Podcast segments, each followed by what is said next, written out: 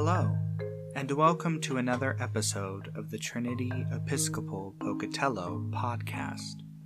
Peace be with you. Why did Jesus have to be baptized? While Reverend Haydie LeCorbeiller doesn't have any certain answers, we invite you to ask these questions in her homily for today, which marks her first as Trinity's official priest in charge. Based on scripture found in Luke chapter 3, here is Bends in the Road, a homily on moving forward in faith.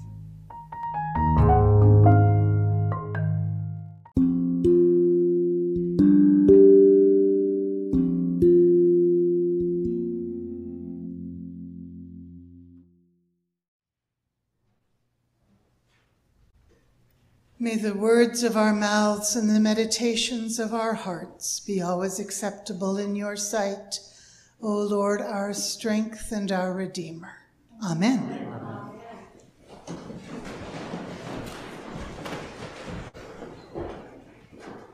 This morning, I think, is all about bends in the road.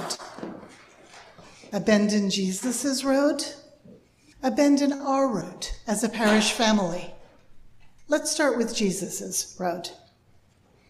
Today we see him as an adult for the first time. We see him baptized, filled with the Spirit. We see his experience of knowing himself claimed, knowing himself utterly beloved.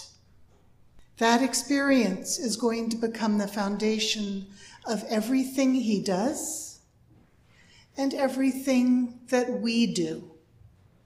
The rest of his ministry and ours is going to come from that place of rejoicing.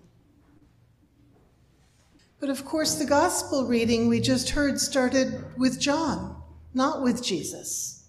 It's John who's been out in the wilderness calling people to baptism. Turn away from your past lives, he's been saying. God is going to be entering your life in a whole new way. You want to be ready. This is good news, Luke tells us. People come to hear it from miles around, and John baptizes them in the Jordan River. These are mostly poor people. They're living in challenging times. They want so badly for their lives to change. They want so badly for their world to change. Maybe we can relate. We don't really know what they thought this baptism was going to do for them.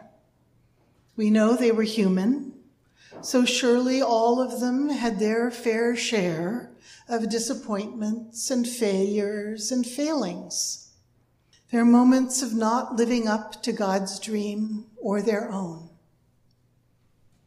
Moments when maybe they felt they deserved as little as they'd gotten. Moments when maybe they felt like the useless chaff left after the wheat is threshed.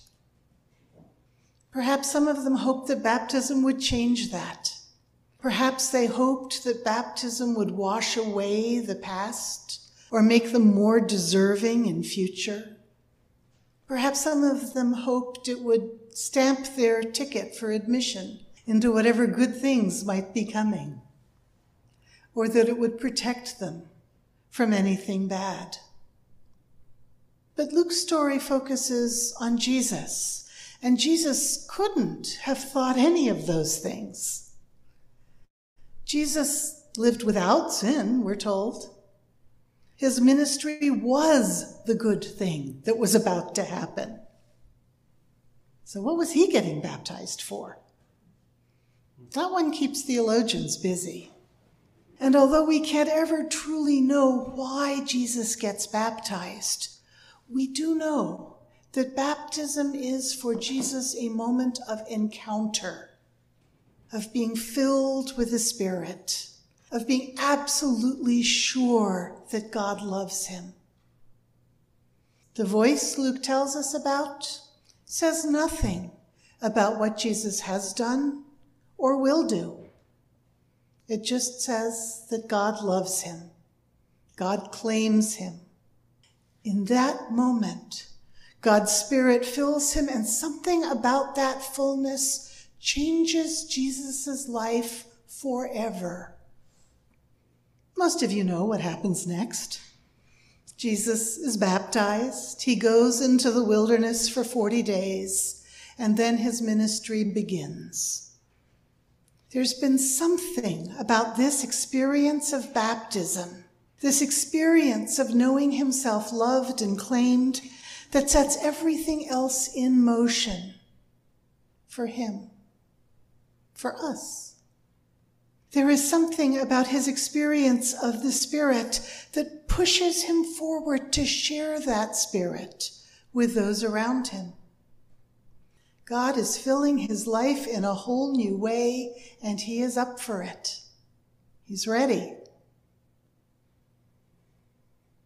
Jesus' baptism didn't involve preparation classes that we know about or baptismal vows didn't involve any dwelling on past sins, but it does demand his willingness to set his feet on God's path, to walk forward to that bend in the road. He can't know himself to be that beloved and still stay where he is. He can't know the joy of God's presence and not want to share that joy with others. He doesn't seem to know what that's going to look like yet. He's going to have to spend some time figuring that out. But he knows that what he's got is something he has to share his joy in God's presence, his trust in God's love. Jesus will spend the rest of his life sharing these things. He'll feed and heal the people around him.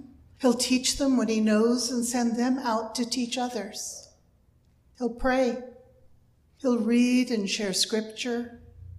He will remind everyone he talks to of the same promise we heard in our first reading from Isaiah this morning.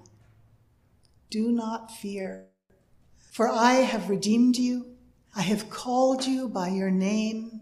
You are mine.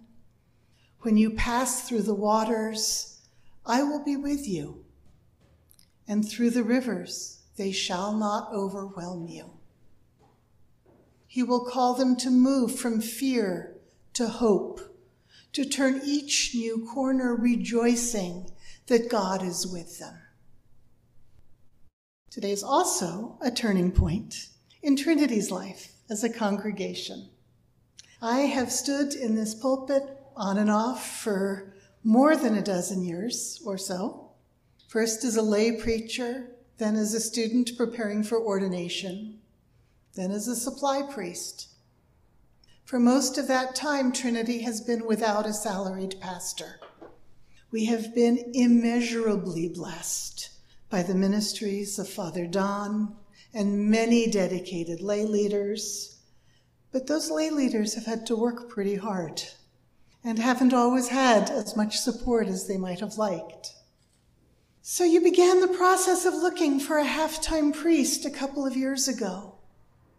And at that time, the diocese asked me to step back, and I thought they were right. Uh, for one thing, I already had a full time job and was serving several other congregations. For another, I agreed that Trinity needed its time in the wilderness.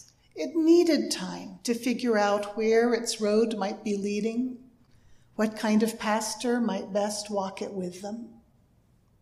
But you know, a lot has changed since then. For one thing, I don't have a full time job anymore. I retired from ISU just as COVID was beginning. And for another thing, there's COVID.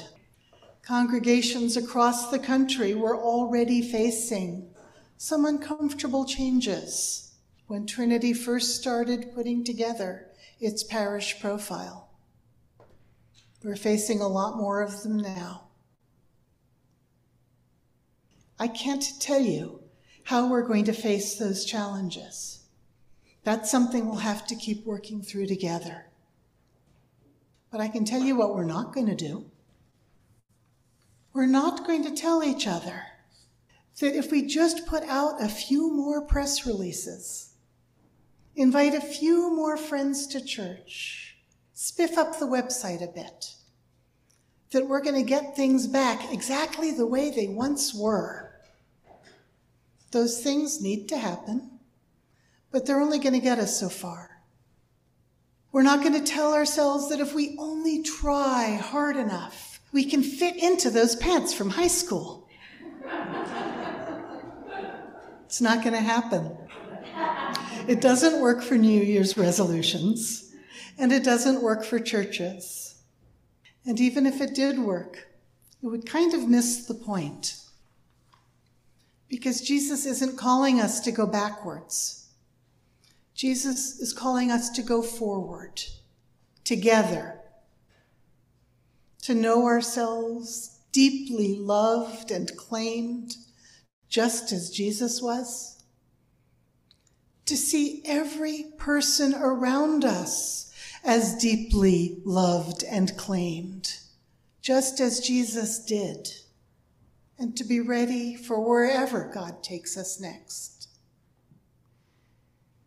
We're not all there. How could we be? Some of us are so tired of Zoom or online worship or worrying who we're sitting next to um, and whether they're wearing a mask and where we can go and what is happening to our country's politics. But that's why we walk this path together, young and old, gay and straight, married and single, rich and poor, present and absent, sure and unsure. It's why we follow God's star together, helping each other out over the hard parts, borrowing light from each other and shining that light on the world all around us. I am so glad that I get to walk this next stretch of road with you. Amen. Amen.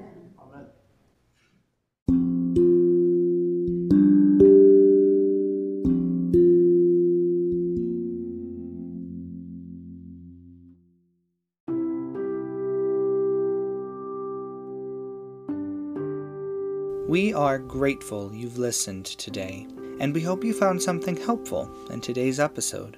Our mission is to weave God's unfinished tapestry, and by listening, you are a part of that mission. So thank you. If you would like to know more about our parish or the Episcopal Church, you can find us online at www.trinitypocatello.org. Thanks be to God.